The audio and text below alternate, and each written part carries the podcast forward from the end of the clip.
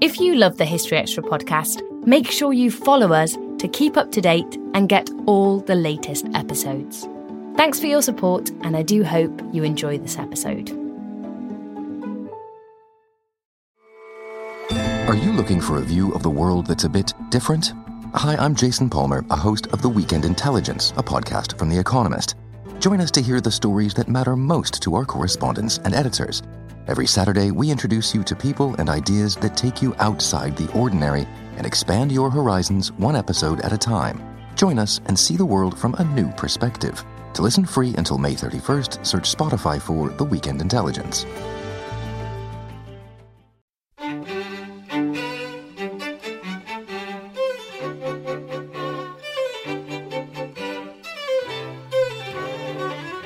If we don't know our history, we don't know where we've come from, we don't know who we are. So it's such an important part of our identity. Um, and remember, you've got more people of Irish heritage living in Great Britain uh, than you do living on the island of Ireland. That was Jane Ohlmeyer talking to us about the history of Ireland.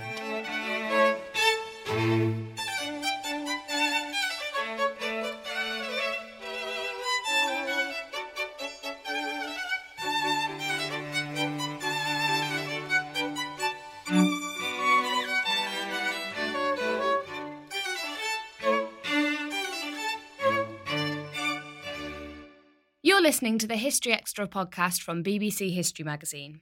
We're the UK's best selling history magazine, available in print and several digital formats all over the world. Find out more at historyextra.com forward slash subscribe or look out for us in your digital newsstand or app store. Hello, and welcome to the History Extra podcast. I'm Rob Attar, the editor of BBC History magazine. Earlier this year, a new four volume history of Ireland was launched by Cambridge University Press.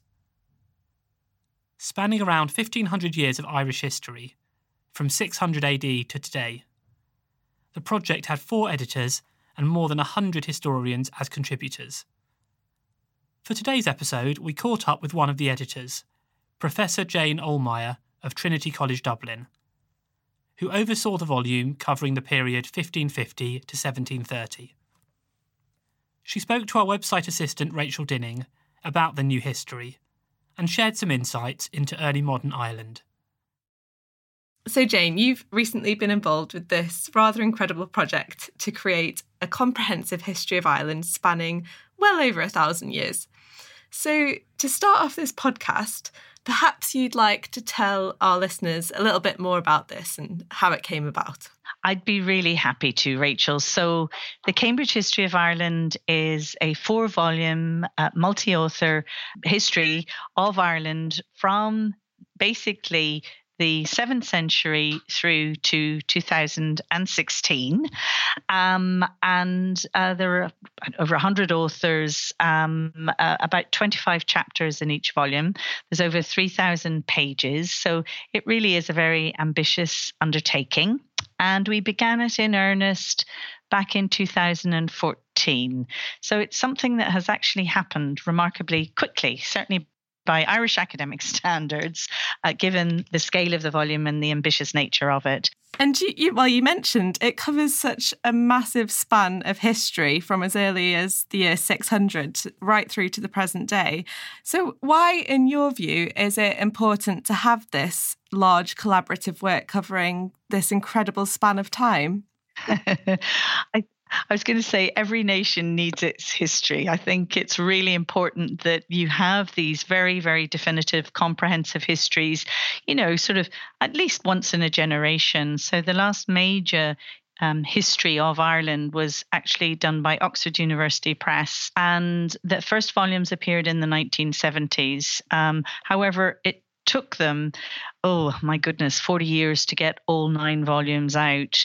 Uh, so uh, we, we learned from that and we said we don't want, you know, if we're going to do it, we want to do it in the generation we want to do it quickly so um, that you know we were determined that that all four volumes would come out at the same time and within a relatively short period because we really want this to be a window into this generation's thinking about Ireland. Uh, and when we're talking about Ireland, we're talking about the island itself, but we're also talking about the Irish abroad, because you know the island of Ireland today is you know six million people, six and a half million people.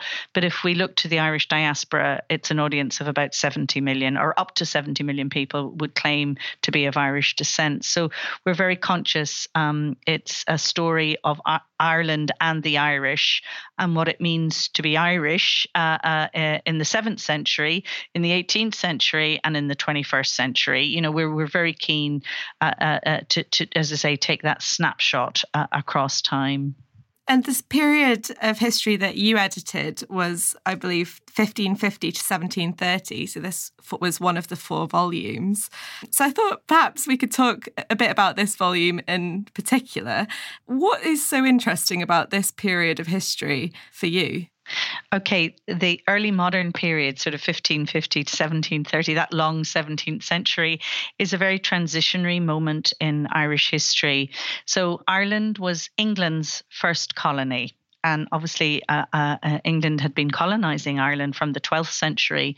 But that process of conquest and colonization really um, was completed in the 16th and early 17th centuries. And so, what we're seeing is a period of intense change, intense commercialization. Uh, we see the plantation, so also the introduction of Protestantism. We see uh, obviously a lot of plantation going on, uh, intense colonization, not just in Ulster, but actually across the country. Um, uh, uh, and this desire to make Ireland English. Uh, so you know, you need to look at Ireland very much through the lens of westward expansionism. It was an age of of discovery of imperialism, the birth of the British Empire. Although at this stage it's a very English initiative rather than a truly British one, um, and Ireland is the epicenter of that. And it's out of this period that we see the birth of modern Ireland as we would know it today. But obviously, Ireland is a country where the events of the 17th century uh, were sort of hardwired into our DNA and so events that took place in this period still shape identity even in the 21st century. So it's, it's a very important period um, at, at, so many levels. Firstly, how it defines modern Ireland, but also how it has shaped identity, um, uh, both of the Catholic community, uh, uh, but also of, of the Protestant community. That's really interesting. Would you like to give us some examples of that? What events from this period are shaping the identities of people living in Ireland today? Of course, um, uh, Rachel. So, so say for example, the Irish love to rebel, um, and there's a whole series of rebellions um, against this, the encroachment, if you want, of, of English rule over Ireland. But the most spectacular rebellion occurred in 1641 um, when uh, there was a major insurrection that, of course, then became part of a wider conflagration, the Wars of the Three Kingdoms or the English Civil War. Um, and that event is particularly significant because it began uh, with the murder of um, a very significant number of Irish Protestants at the hands of Irish uh, Catholics. Um, and it then became an integral part of, of Protestant identity. And, and uh, uh, throughout the centuries, um, Protestant propagandists and polemicists would point to 1641 as this moment when, um, if you want, the papist Ireland rose up and murdered their Protestant neighbours. So it was a way that obviously shaped a, a sense of Protestant or, or, loyalist identity, but also it was used as a, a, a whipping, a way to, to, to whip up anti Catholic uh, sentiment at, at key moments. And, and, and it really wasn't until the peace process, which is now 20 uh, years old, that actually Ireland came to terms fully uh, with 1641 and the events of 1641. And this history is obviously written post Troubles um, and uh, very much a product of the peace process. Um, we're now able to approach these events uh, more as history rather than as memory. So the emotiveness has gone out of it, and we're able to look at it through a very different lens. Um, and uh, but it would just be one example. Other examples would be Oliver Cromwell um, is obviously celebrated um, in English circles as a great parliamentarian, uh, a great hero of republicanism. Uh, in Ireland, he would be excoriated as God's executioner, responsible for dreadful atrocities uh, that were committed at, at Drogheda, at Wexford. Uh, so that would be another sort of key moment um, that is very much a linchpin of a nationalist or Catholic identity uh, in Ireland. Another great example would be William of Orange in the Battle of the Boyne. Again, very important for a, a Protestant uh, a, a sense of identity when uh, William of Orange, um, uh, uh, if you want, defeated the Catholic King James II. What people don't want to acknowledge, of course, is that William of Orange was supported by a, a, a, very significant number of allies including the Pope, uh, that Te Deums were sung in Rome in support of, of William's uh, victory at the Boyne because it was all about defeating the wicked Louis XIV, who was the king of uh, France at the time. So, so, but th- that sort of complexity would have been lost, and and this sort of history allows you to remind people that things are never as straightforward as they seem, um, and to look at our history with a degree of dispassion um, and distance that really hasn't been possible until relatively recently. And I think this is one reason why this uh, initiative is just so important. That's a really interesting point. This idea that today you can write about events in a way that's perhaps more objective. I mean, obviously, no history of Ireland can ignore the Troubles. How is that dealt with in the Cambridge History of Ireland? It, I imagine it must be quite difficult to write about the Troubles in a way that's not going to bring up these difficult emotions, uh, you know, on both sides of it, for both the Protestant and Catholic communities. I grew up in Belfast, uh, Rachel. So for me, what occurred um, after 1969 you know, it can't be history yet. It's still very much part of our memory. Um, and, and I think that's the challenge. And, and my colleague Tom Bartlett is the editor of Volume 4. Um, um, and I think when it comes to the Troubles, we have to recognize that, you know, that it, is extremely difficult to write this with the same degree of objectivity that we can for events that occurred in the Middle Ages, in the 17th century, in the 18th century. So I think we all acknowledge that. Um, and I'm sure uh, that those chapters are the ones that are probably going to cause the greatest sense of the, maybe be the most contested because so many of the protagonists are still alive and and it, will be one of those areas where um, you know people will say oh it wasn't like that or or you know maybe the archive uh, you know isn't complete yet. So I think we're fully uh, expecting um, for there to be debate and controversy, uh, maybe around some of the more um, uh, the chapters that deal with more recent ev- events, in- including the Troubles.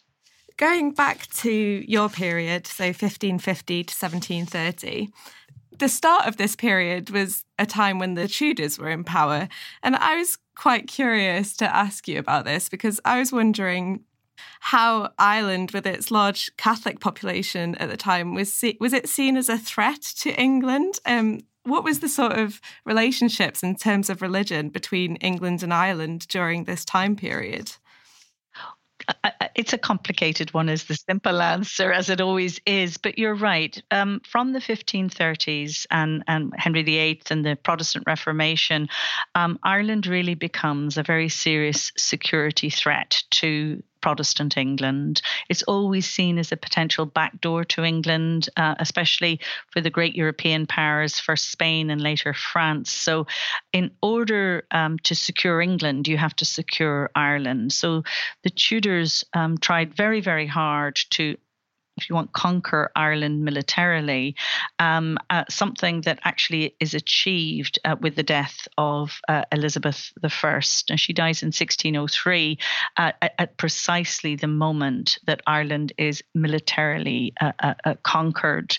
Um, so it's for the Stuarts um, and James VI of Scotland and the first of Ireland, England, Scotland, and Wales to benefit from the fact that Ireland has finally been militarily subdued.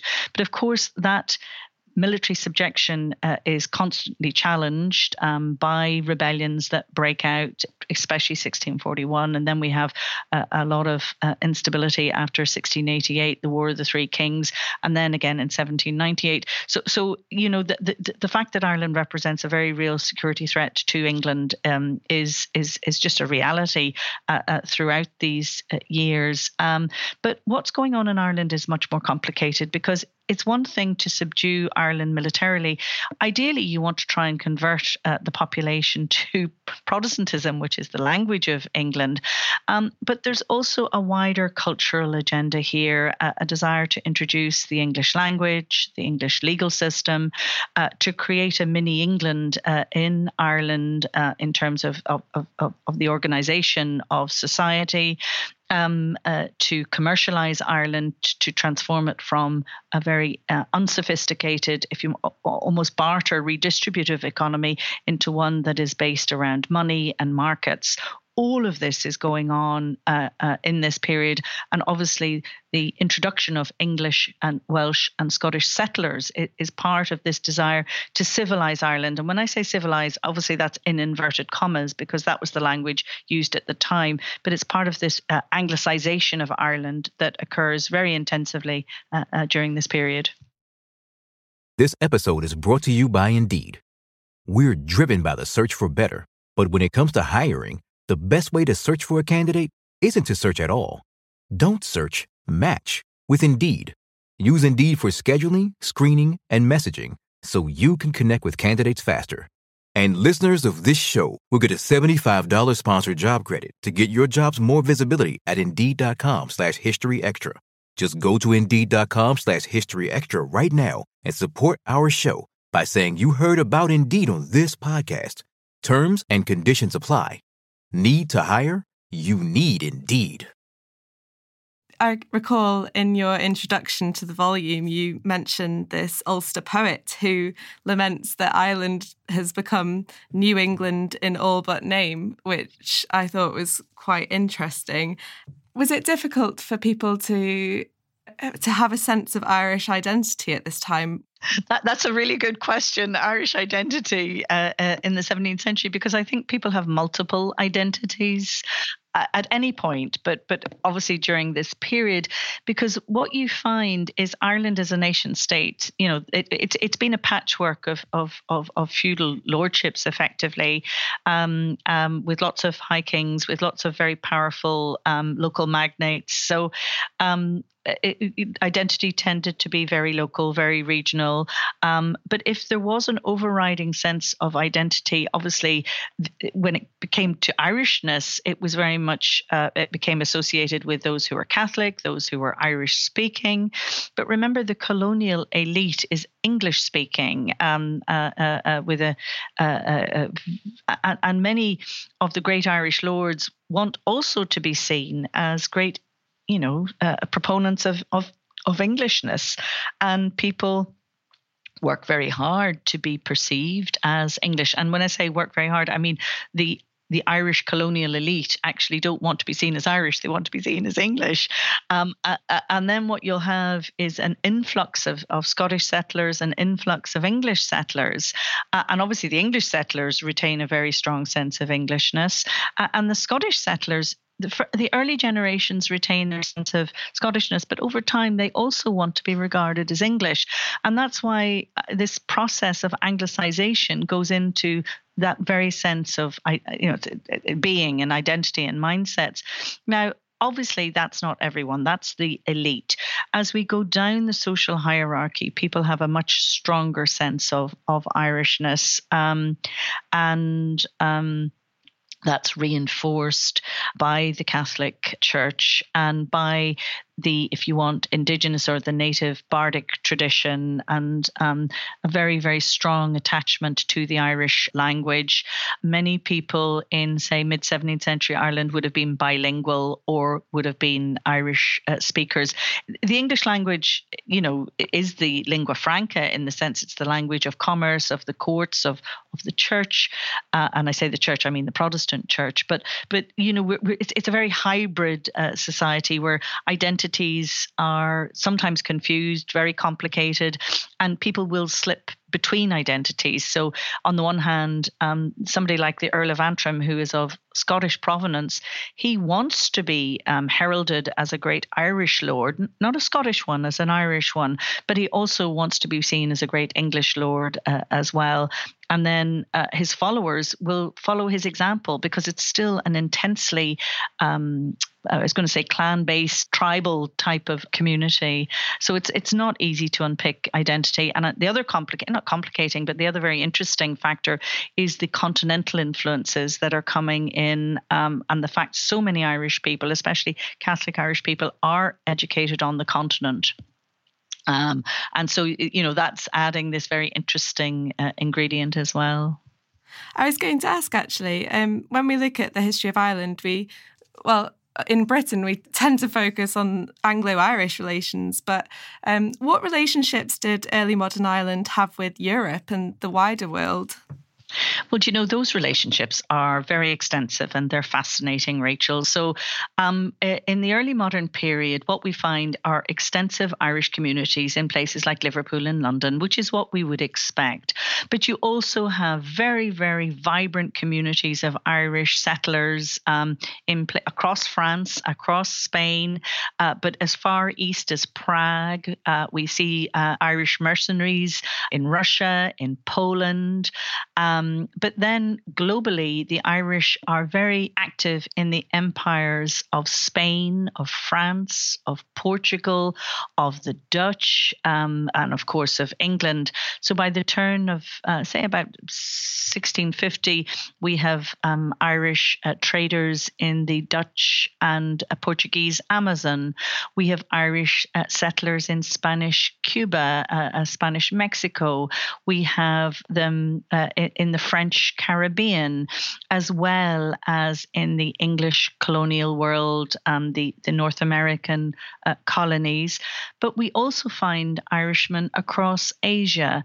Uh, the founding father of Bombay, is a man who was born in Ireland. He's third generation Irish, um, and he he himself may describe himself uh, uh, as English, um, but certainly his contemporaries in the East India Company would have called him Irish, and he he held his Irishness very dearly. A man called Gerald Aungier, um, and somebody like Aungier would have gone to Bombay and brought his experiences of Ireland uh, to Bombay and uh, colonized Bombay very much as his grandfathers would have colonized Ireland. So I think there are, you know, multiple. Uh, uh, uh, Ireland's very much a global nation in this period.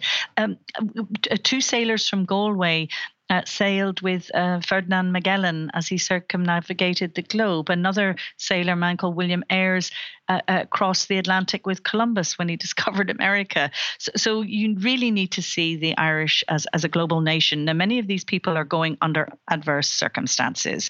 So when the Catholics migrate, it's often as indentured servants, or they're going as mercenaries, or they're going um, as um, a lot of missionary activity uh, uh, as well.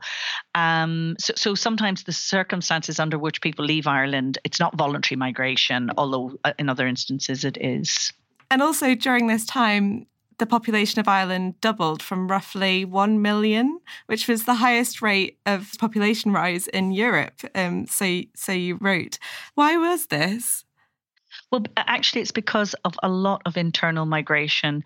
Something like 350,000 people migrate from England, Scotland, and Wales uh, along, uh, along, along with the Netherlands and the Huguenots in France. They, they migrate into Ireland. So we see a booming uh, population and we see the emergence of a very mongrel population. Something like 20, I think it's 27% of the population of Ireland in the early 18th century are the descendants of these immigrants. So you know, again, it's it's very much of a melting pot in this period, as it is today. I think today, twenty percent of the population of Ireland was not born in Ireland. You know, um, so so you need to, you know, there, there's great continuity over the centuries in, in terms of both inward migration as well as extraordinary immigration out of Ireland. I wanted to ask you, whilst you were editing um, your volume, What was something that you came across that perhaps you didn't know, or you think that our listeners who might not have a great understanding of Irish history will find particularly interesting, or something that they don't expect about Ireland? I think obviously I'm an expert in the 17th century. I learned so much uh, uh, uh, about the history of Ireland, and I think what's so wonderful about these chapters, it's not just the political narrative that they are offering, but there's a whole section on society, um, and um, there's wonderful essays about ordinary people. And and you know this is where um, irish history i think has lagged behind um, say the history of a country like uh, England or, or, Britain, where the emphasis has been very much on social and cultural history. Ours has been on a political narrative. So I think in that respect, there's an awful lot to learn about society, but there's also a wonderful chapter on um, the environment um, and the environmental history of Ireland in the early modern period. And I, I realize environmental history is sexy uh, in in other areas, but but that's new to Ireland, and I found that chapter fascinating and how um, the two contribute contributors looked to traditional written evidence, things like the 1641 depositions or the Annals of the Four Masters, and they combined that then with scientific evidence, um, you know, historic volcanic activity and you know tree rings and and all of uh, this in a very innovative way. And i think the other thing that i find really refreshing about these chapters is the way the contributors have engaged with um, technology and used um, the fact that we now have a lot of material available in digital form and developed some very sophisticated tools to interrogate that data um, to uh, offer insights that were previously un- just unimaginable almost. Um, and we see that particularly in the chapter on Irish landholding, because Ireland um, obviously was England's first colony. So Ireland was very, very extensively mapped. And we've got an amazing character called Sir William Petty, who in the 1650s uh, maps uh, the entire country just using chains. But even so, he literally lays down chains to map the country. But his maps are remarkably accurate. And we have those alongside the equivalent of the books, uh, the Domesday Book for Ireland. So we call them the books of survey and distribution. They they give us uh, uh, information on who held land in Ireland uh, in 1640 and again in 1670. So you know this very very detailed data that was previously this, this, is big data for the 17th century. It was very very difficult to manipulate and use but now that it's available in digital form it's allowed us to really do some extraordinary detailed uh, uh, uh studies of, of land holding. And so all of this now is has been captured uh, in, in, these volumes. And, and to my mind it's really bringing a, a tremendous originality a vibrancy a freshness to a story that um, we know the political narrative but this is just really adding to it hugely. I really like that um, the volumes do have this social history because it's so true. People do, you think of the history of Ireland and you think of it in terms of, of politics and religion. Yeah, would you like to tell us perhaps a bit about some of the social history side of things? What was life for the ordinary person like in this time period, 1550 onwards? I suppose what I've been uh, struck by is how useful archaeological evidence is in helping us recapture the ordinary experiences, along with evidence like the 1641 depositions, which I mentioned earlier in the context of uh, uh, mass killing uh, and ethnic cleansing. But what these depositions also provide is a very unique insight to ordinary life in Ireland because they contain inventories of people's homes and of their barns and of their sheds and of their workshops. And so it allows us to reconstruct, if you want, daily life in Ireland. I'm extremely interested in about 500 widows um, very, very ordinary women whose voices are otherwise lost from history, and just the extent to which these women operated in colonial Ireland um, as members, obviously, some of them uh, uh, extremely poor, um, uh, uh, who are virtually living on the poverty line, eking out an existence, often with dependent children. And then others who are working uh, maybe um, with a, a, father or a brother or a husband in some sort of trade. Uh, they're very involved in the rural economy. others are acting as money lenders. They've obviously accumulated a little cash. And remember, this is an era where there are no banks. And so these uh, widows um, are operating in, in, in local communities, uh, lending small amounts of money to their neighbors and their friends. Uh, and they're doing so on the basis of trust. And that's you know, because there's no way of recovering the debts except through goodwill, um, because they're small debts, and that's why when the rebellion breaks out, it's so catastrophic for them because then they've lost their money is lost and it's not repaid. So, so you know, you get all of these wonderful, vivid insights into just, as I say, or, ordinary ordinary life, um, and and this is where again these volumes help to recapture that. And what we hope is they'll actually encourage much, obviously, further research. No volumes can ever be comprehensive. But if they provide a platform for debate, discussion, further research, then we've achieved something. I was going to just bring things back to talking about the collection of volumes in general.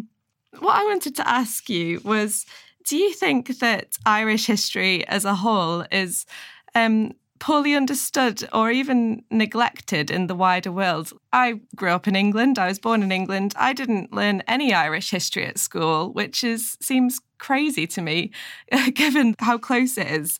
Do you think that more should be done outside of Ireland to educate people about Irish history, particularly in Britain? Well, I, the answer is, of course, yes. but but listen, I grew up in Belfast, and I didn't study Irish history until I was 16. So, you know, here I am living on the island of Ireland, learning my history very, very late. So I think there is a major issue. And listen, if we don't know our history, we don't know where we've come from, we don't know who we are. So it's such an important part of our identity. Um, and remember, you've got more people of Irish heritage living in Great Britain uh, than you do living on the island of Ireland. So I think there is a tremendous interest in uh, Irishness and Irish history in Great Britain. So I think as we move into a post Brexit era, it's more important now than ever to um, remember the shared history that we have. And, you know, it's not always been easy. So, back in 2011, uh, Queen Elizabeth II visited Ireland, and it was a very historic moment. And she spoke very passionately. Uh, it's the most political speech I've ever heard the Queen give in Dublin Castle um, about the past and how it's very important that we bow to the past without being bound by it. But the past obviously has shaped uh, uh, uh, uh, us who we are. And I think it's had a very important, the, the Anglo Irish relationship is a very important one at so many levels, especially because of these human connections. So these volumes are being published at a very significant moment and a very sensitive moment in the history of these islands, not just because of Brexit, but because in Ireland itself, we're in the midst of what we call a decade of commemorations uh, that began um, in uh, 2012. Uh, obviously, then we had 2014, 1914, the outbreak of the Great War. Uh, then we had the uh, Irish Rebellion uh, or the what we call the Easter Rising of, of 1916. We, we commemorated that with great dignity, I think, as we did uh, the outbreak of, of the Great War but we're now moving into very, very sensitive commemorations. The 50th anniversary uh, of the outbreak of, of the Troubles in Northern Ireland in 2019. And then we come uh, to 2020 with the 100th anniversary of the partition of the island of Ireland, uh, and then the outbreak of civil war the following year. So, you know, this is a very, very, very sensitive and significant moment. And I think one thing the Brexit negotiations and the Brexit discussions brought home to me was how little, um, uh, certainly uh, some of the politicians in Westminster knew of Irish history and, and the past, uh, or, or, if they knew, they just didn't seem to care about the sensitivities of it. And, and actually, the Irish question uh, is something that is still dominating politics today. It doesn't go away; it just gets reformulated. So, so I think an appreciation and understanding of uh, uh Irish history and of Anglo-Irish relations is something that would be in all of our interests to, and that goes on both sides. If you know what I mean, I think it's very important that we in Ireland uh, really understand around um, uh, our history and our shared uh, relationships uh, uh with uh, uh, Britain and Northern Ireland. So it's it's very important, and now more than ever, Rachel. That brings me on to my final question quite nicely, actually. I was going to ask you do you think that there will be, in say 20 years' time, another volume of the Cambridge History of Ireland that might include some of these contemporary issues Well, all I can say is I hope so, um, because I feel that you know, um, especially we're living in historic times, and it's very important that these are captured and maybe it'll be a revised edition of these or it'll be a brand new multi-volume history of Ireland because 20 years given the pace at which things are moving you know things could have moved on very significantly uh, not just in terms of uh, contemporary uh, uh, events, but also in terms of how we interrogate the past. You know, th- uh, technology is moving on uh, at a pace that um, allows us to do much more innovative and creative research, access to the archives, all of this. So I think there's, you know, what you have to see these Cambridge histories as is, is this generation's take on the history of Ireland. That was Professor Jane Ohlmeyer. The Cambridge History of Ireland is out now, published by Cambridge University Press. Okay, so that's about all for today's episode, but we will be back on Thursday to discuss some of history's greatest engineers with Simon Winchester. Thanks for listening to this History Extra podcast, which was produced by Jack Fletcher. Do let us know what you think about this episode by emailing podcast at historyextra.com and we might read out your messages in future editions. Alternatively, why not keep in touch via Twitter or Facebook, where you'll find us at History Extra. For more great history content, don't forget to visit our website, historyextra.com, which is full of history articles, quizzes, image galleries, and more. Plus, it's where you can download hundreds of previous episodes of this podcast.